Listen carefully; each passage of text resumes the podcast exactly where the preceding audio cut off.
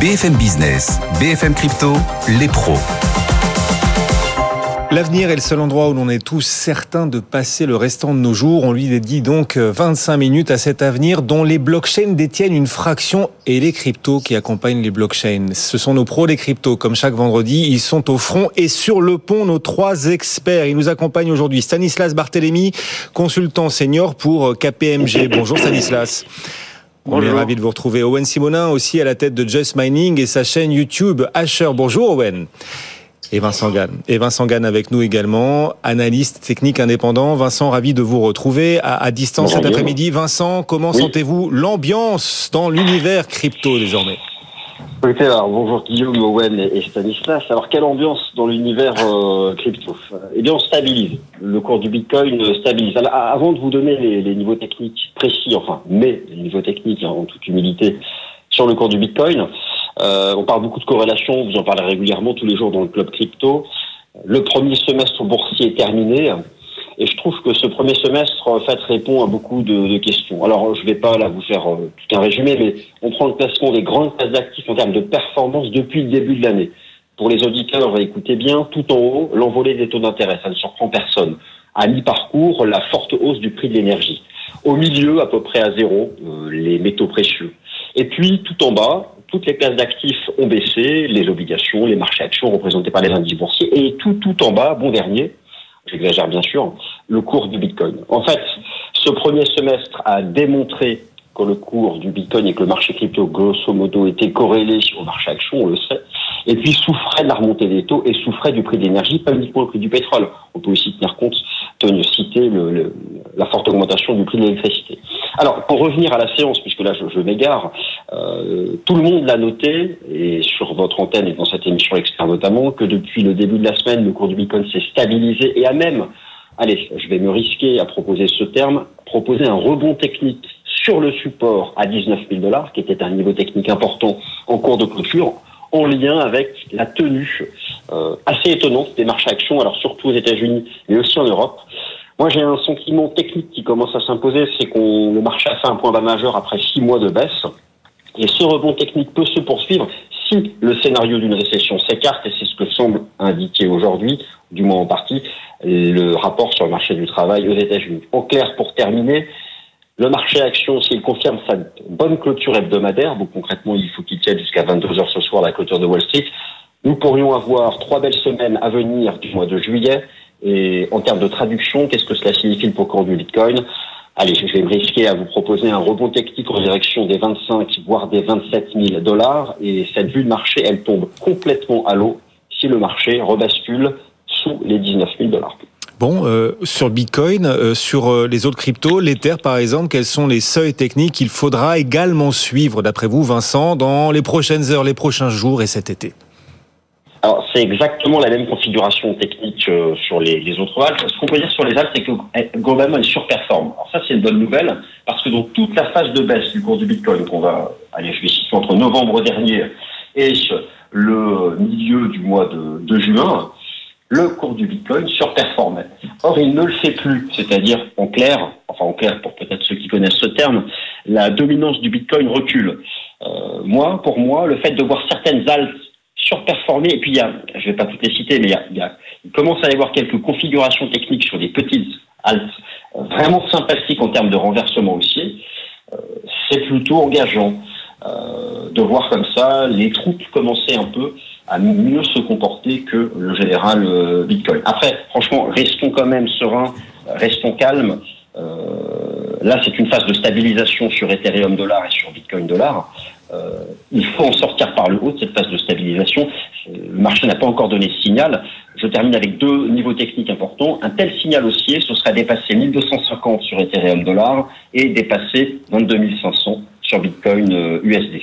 Bon, et certains anciens avaient, avaient tout dit en, en, quelques mots. Sénèque, par exemple, qui avait expliqué que la vie ne consiste pas à éviter les orages, mais à apprendre à danser sous la pluie. Bah, on voit que sur les cryptos, il a bien plu. C'est beau, c'est beau, Vincent. Et c'est vous, vous nous accompagnez très régulièrement dans ce club BFM Crypto, avec aussi euh, les experts d'Interactive Trading, Xavier Fenot ou encore Rodolphe Stéphane, qui nous accompagneront, comme vous, Vincent, également la saison prochaine. Merci beaucoup, Vincent. Vincent Gann, analyste technique euh, indépendant. On va balayer l'ensemble de l'actualité parce que pendant que les, cours des cryptos posent question et qu'on est en train de se demander si l'on est enfin en train de sortir de l'hiver crypto, eh bien l'écosystème, lui, a continué et continue de se bâtir. Ledger, la licorne française Ledger, a annoncé un nouveau partenariat avec FTX. Il est désormais possible d'échanger les cryptos depuis votre hardware wallet Ledger via FTX directement tout en gardant la main sur vos clés privées. Comment, euh, Stanislas, comment ces échanges fonctionnent-ils concrètement? Aujourd'hui, quand vous êtes client d'une plateforme d'échange type FTX, vous devez aller directement sur la plateforme FTX, vous créez le compte et faire le trading directement dessus. Quand vous êtes détenteur d'un ledger, pour sécuriser sa crypto, vous devez donc faire un, retrait, une demande de retrait de FTX. Cette intégration, elle fait assez sens, c'est de faciliter l'expérience utilisateur et en l'occurrence de pouvoir faire directement un swap, c'est un échange dans le logiciel Ledger Live qui est complémentaire de la clé, la clé, le fameux hardware wallet que vous avez. Vous allez payer évidemment des frais comme comme euh, normalement sur une plateforme et vous avez au préalable besoin d'avoir un compte quand même chez FTX, qui signifie d'avoir fait son KYC Know Your Customer, c'est-à-dire avoir donné par exemple son identité, euh, ce qui permet à FTX d'être sollicité par des autorités compétentes en cas de, en cas de, doute, euh, que ce soit des impôts ou de la justice par exemple. Par exemple, en effet, en termes de frais, on sait aussi à quoi ça va ressembler, comment ça va, ça peut fonctionner? Oui, c'est les frais qui sont qui ont trait aujourd'hui sur la plateforme. Hein. Donc FTX, par exemple, c'est Taker, Maker Fee, mais c'est euh, environ 0,07%, il me semble. Et donc, il est désormais possible d'échanger euh, les cryptos depuis mon hardware wallet euh, Ledger via FTX directement tout en gardant la main sur ma clé privée. Euh, Owen, quels sont les avantages de ce partenariat pour Ledger et pour FTX ça existait déjà, c'est-à-dire qu'il y avait déjà un moyen qui permettait d'échanger de la crypto-monnaie depuis Ledger Live, c'est-à-dire l'application qui permettait d'interagir avec sa Ledger sur son ordinateur. La particularité, c'est qu'il y avait énormément de frais. Déjà, on avait les frais que, que prenait Ledger Live, leur commission, mais en plus de ça, on avait les frais de l'échangeur décentralisé qui permettait d'échanger de la crypto-monnaie, et on avait les frais d'une transaction, puisque c'était directement on-chain. Là, l'objectif de ce partenariat, c'est principalement proposer plus de crypto-monnaies plus rapidement et à moindre coût, étant donné qu'FTX a énormément de liquidités et peut proposer de bonnes liquidités et de bons taux de change sur la plupart des crypto-monnaies. En plus de ça, on le sait, FTX a un intérêt dans, cette, dans ce positionnement. En ce moment, beaucoup de sociétés crypto ont des difficultés et l'investisseur principal, Sam Bankman, prend des positions et prend notamment des prises de participation dans énormément de sociétés crypto qui ont des difficultés. Ça lui permet, en plus de de prendre des positions dans ces structures, de venir asseoir encore plus en tout simplement en venant asseoir la position d'FTX en prenant des partenariats avec des grosses structures. Rappelons quand même que Ledger équipe aujourd'hui euh, plus de 5 millions de portefeuilles avec du hardware et on estime que Ledger, sur des ledgers, sont déposés presque 20% de l'intégralité des crypto-monnaies qui circulent dans le monde. Ledger, notre licorne française qui continue de se développer, donc ce partenariat avec FTX. Pendant ce temps, on continue à jouer au domino hein, dans l'univers des, cryptos et les dominos qui tombent les uns après les autres. Après la faillite de Three Capital, l'autorité monétaire de Singapour, du coup, s'interroge sur euh, les dangers des cryptos pour les particuliers. Stanislas, qu'envisagent les autorités de Singapour pour justement essayer de répondre, d'apporter une réaction, une riposte euh, à ce qui est en train de se passer dans l'univers crypto et au danger que peut constituer cet univers si l'on y est mal préparé? Si on prend un pas de recul, l'autorité monétaire singapourienne avait déjà pris une position en 2017 au moment de la chute des cours qui sont assez violents pour le grand public. En 2020, ils ont créé un, statut un peu similaire à ce qui est en train d'être créé au niveau européen, c'est-à-dire les prestataires de services sur actifs numériques. Ils ont créé ça en 2020, ils ont attiré beaucoup d'acteurs. En 2021, ils ont annoncé fin 2021 euh, annuler quelques licences qui avaient été accordées, environ une centaine, et on aboutit aujourd'hui euh, dans la chute des cours crypto qui, a été exposée juste avant à certes des liquidations en cascade, mais surtout des acteurs qui avaient beau avoir la licence, qui ont failli à respecter des règles. Exemple sur Three Capital qu'on vient de citer, c'était d'avoir une certaine limite dans, le, dans les actifs sous, sous management et dans des informations à donner, par exemple, sur euh, les différents actionnaires qui avaient cours. Ce qui fait qu'il y a une nouvelle, une sorte de, d'effet d'effet domino, c'est-à-dire que l'autorité en charge de ces de ces licences, donc l'autorité monétaire, décide de prendre une position qui est beaucoup plus dure vis-à-vis de ces acteurs-là. Je veux dire que chat échaudé crée un peu l'eau froide, et donc d'arriver à des propositions qui peuvent arriver à, limiter, par exemple, la participation des des investisseurs qui sont pas accrédités, à limiter la publicité. Ce qui, ce qui fait déjà des dégâts, hein, c'est que outre les licences qui ont été retirées, on se retrouve avec des acteurs qui sont partis d'eux-mêmes vers des cieux, j'ai envie de dire, plus, euh, plus positifs, plus opportunistes pour eux. Je pense à Binance, par exemple, qui est parti de Singapour déjà à Dubaï, FTX qui est aux Bahamas, ou UOB qui est allé à Hong Kong. On dit souvent, on a coutume de dire que l'herbe est plus verte ailleurs. Non, elle est plus verte là où elle est arrosée. Et Singapour, qui jusqu'ici a été très en avance et ouvert aux innovations, est peut-être en train de, changer son fusil d'épaule. Euh, Owen, est-ce que cet État singapourien qui a fait figure de modèle euh, pourrait changer son positionnement et devenir désormais plus strict pour les prochaines licences? D'un point de vue de leur position stricte, je pense qu'ils ne deviendraient pas plus stricts. Alors on va essayer euh, d'améliorer la, liaison, euh, Owen. On va essayer juste d'améliorer la liaison téléphonique. Là, on parle du monde du futur, de cet avenir auquel on est tous certains, ou on l'espère le maximum et le plus longtemps possible d'appartenir. Mais parfois, la liaison téléphonique, le bon vieux téléphone, ben, ça marche un peu moins. Mais il semble qu'on ait récupéré la liaison Owen et on va en profiter. Et donc cette question que je vous posais, est-ce que l'État de Singapour, jusqu'ici très ouvert à l'innovation, pourrait désormais se montrer un peu moins ouvert et surtout plus strict pour les prochaines licences je vais essayer de répondre le mieux possible. On vous je ne sais pas à quel point je suis bien connecté. Je sais pas on est bien, Owen. On est bien. Je vais vous faire la meilleure réponse possible. Euh, ce qu'il faut saisir, c'est qu'ils sont déjà suffisamment stricts. Hein. Comme l'a précisé Stanislas il y, a, il y, a, quelques instants, ils avaient déjà pris des dispositions, ils ont déjà créé une licence, ils en ont déjà retiré, déjà agi pour réguler, pour proposer ou au contraire pour retirer certaines actions sur le marché. En attendant, il est possible qu'ils soient encore plus stricts quant à l'application et à la vérification de l'application de ces différentes normes. La particularité qu'il y avait eu avec Free AC, c'était le fait qu'en plus euh, d'avoir été licencié et d'avoir été sous le joug du régulateur, euh, il n'y a pas eu d'audit. C'est-à-dire que le régulateur leur, leur reproche d'avoir fourni de fausses informations, pour commencer, et en plus d'avoir fausses informations, de ne pas euh, je, je, suis désolé, j'ai trop d'interactions. Je sais même plus si je suis connecté avec l'ordinateur ou le téléphone. On est avec vous, Owen. L'ordinateur, c'est pas un ordinateur, c'est bien nous. On est là, on est des humains, Owen, et on vous écoute toujours aussi religieusement. Allez-y, vous pouvez y aller sereinement. Je, m'entends dans le retour avec mes excuses.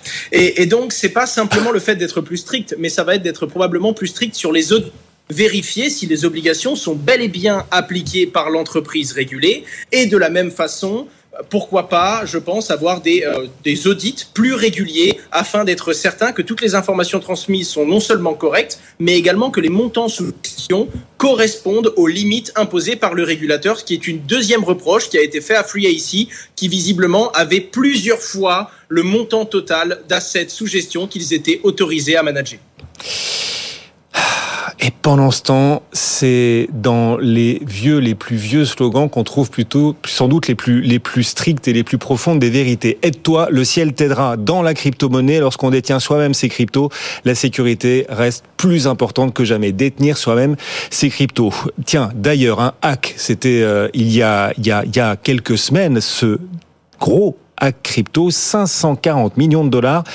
Et ce hack a eu lieu juste à cause d'un mail. Est-ce que vous pouvez, Stanislas, nous expliquer ce qui s'est passé?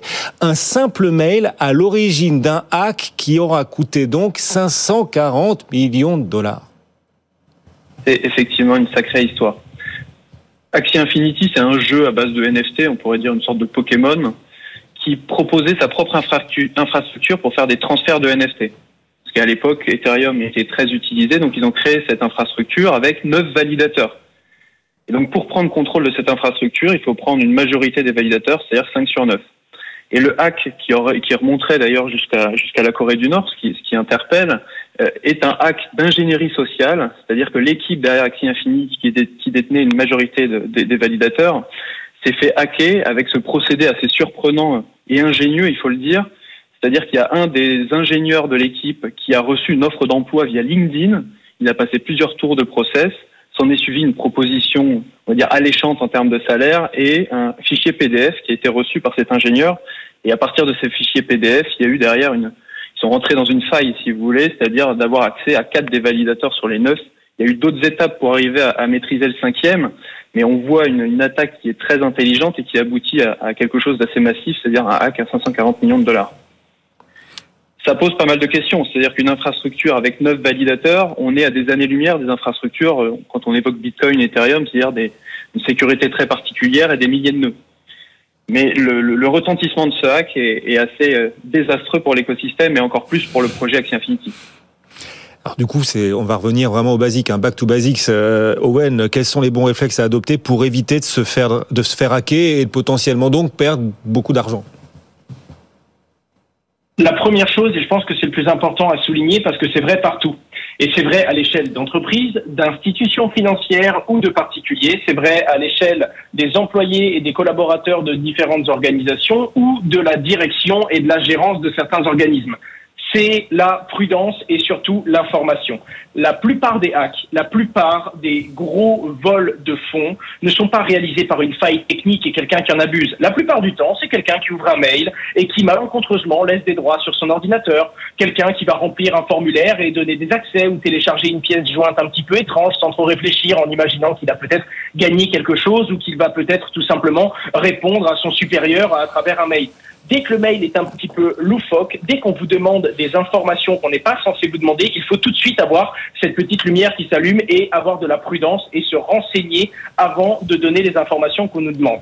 C'est ce qu'on appelle le social engineering. Et c'est ça qui fait les plus gros hacks et les plus grosses pertes en général. De la même façon, dans le monde de la blockchain et dans les crypto-monnaies, euh, quand on installe sa clé privée, quand on installe son compte pour la première fois, même sur une clé Ledger, on obtient une clé privée ce fameux mot de passe qui nous permet de dépenser nos fonds. Des fois, ce mot de passe est imagé par des mots qu'on appelle une seed. Ce sont une suite de 12 ou 24 mots que l'on vous demande de stocker sur un bout de papier, de sécuriser, car c'est votre sauvegarde si vous perdez accès à ce mot de passe. Énormément de débutants, la plupart des hacks aujourd'hui dans le monde de la crypto-monnaie c'est juste quand vous vous connectez, vous ouvrez un mail, le mail vous semble être envoyé par Ledger ou par Binance ou une institution que vous connaissez, et ce mail vous demande vos 20, vos 24 ou vos 12 mots de sauvegarde. Les particuliers qui ne sont pas habitués envoient les mots comme si c'était totalement normal pour faire, entre guillemets, une mise à jour. On ne donne jamais sa clé privée, jamais sa CID, et c'est l'éducation qui réglera les plus gros problèmes de hack. Le deuxième niveau, c'est le fait de ne pas conserver sa clé privée et sa CID sur un ordinateur ou dans un logiciel, mais essayer de les détenir hors du réseau, ce qu'on appelle sur des cold wallets, des portefeuilles froids. Le plus connu étant le géant français Ledger, mais il existe également SafePal, qui est plus abordable, ou encore Trésor. Ça va vous permettre de conserver votre mot de passe, tout simplement, de façon beaucoup plus sécurisée, chiffrée et hors du réseau qui viendra diminuer la possibilité que vous puissiez non seulement, euh, non seulement donner accès à votre portefeuille facilement, mais également le fait que quelqu'un puisse trouver par une faille dans votre ordinateur ou dans votre système d'exploitation un accès à vos documents importants que vous auriez par exemple gardés sur votre bureau dans un dossier. Pour finir, quand on commence à gérer un certain nombre de fonds, une certaine quantité d'actifs sous gestion, il faut commencer à utiliser ce qu'on appelle de la multi signature, c'est-à-dire des logiciels ou des fonctions qui permettent, même quand vous voulez libérer de l'argent, de devoir faire appel à une tierce partie, pourquoi pas un membre de votre famille ou un membre, voire plusieurs membres de votre organisation, si vous êtes une entreprise, mmh. afin de libérer ces fonds. Voilà les quelques repères pour euh, sécuriser vos investissements en crypto et la pédagogie qui est la raison d'être aussi de ce rendez-vous hebdomadaire, les pros des cryptos. Tiens, euh, sans doute avez-vous vu passer, et vous les pros, euh, j'en doute pas, mais même vous, auditeurs et téléspectateurs de BFM Business, cette annonce de Binance, pour ces cinq ans, Binance, la plateforme d'exchange, donc a décidé de couper les frais sur le trading spot de Bitcoin qui pourtant génère le plus gros volume d'échanges.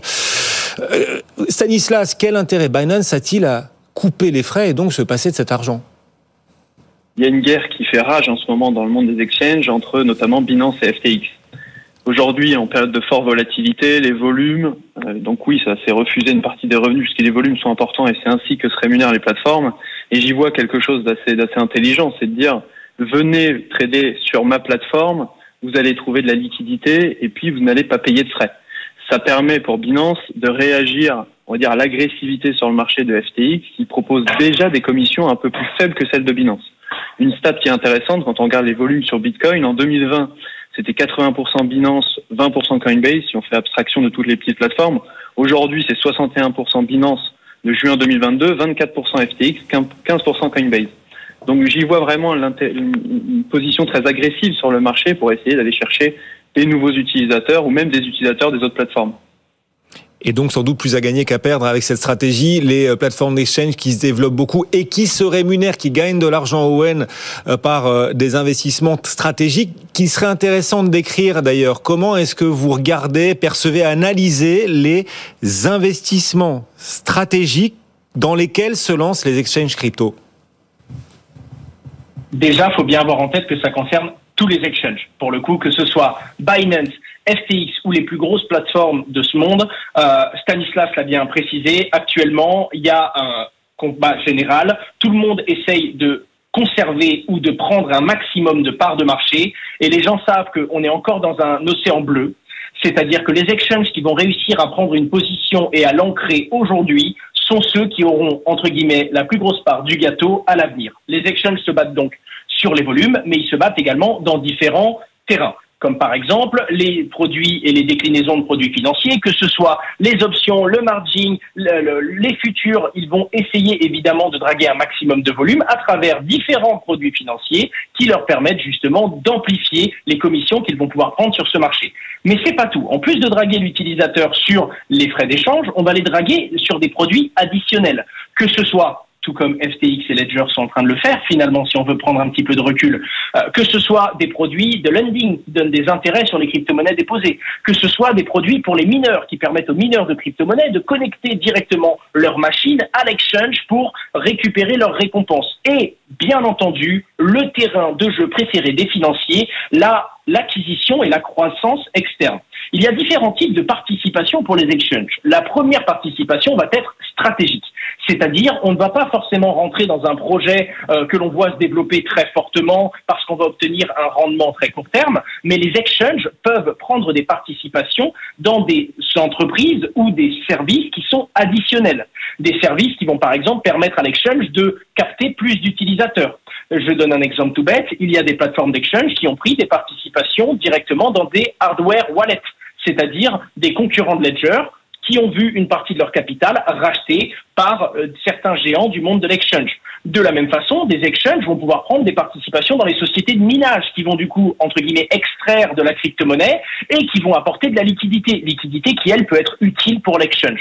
Il n'y a donc pas que le rendement court terme qui intéresse l'exchange, il y a également la possibilité de développer son business à terme, d'augmenter les volumes sous gestion et des fois même d'augmenter tout simplement les utilisateurs qu'on va pouvoir aller chercher.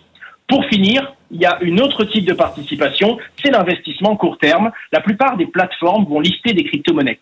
C'est elles qui vont donner de la visibilité. Quand on s'appelle Binance, FTX ou Coinbase, quand on liste une crypto-monnaie, nous lui donnons de la barbe, nous lui donnons de la crédibilité. À ce moment-là, les participations sont intéressantes car des fois, les projets vont pouvoir prendre du capital, voire même acheter des crypto-monnaies avant même que la crypto-monnaie existe et en échange, ils vont participer au marketing, ils vont participer au lancement et profiteront en première ligne des profits qui auront été générés sur le lancement de cette crypto-monnaie.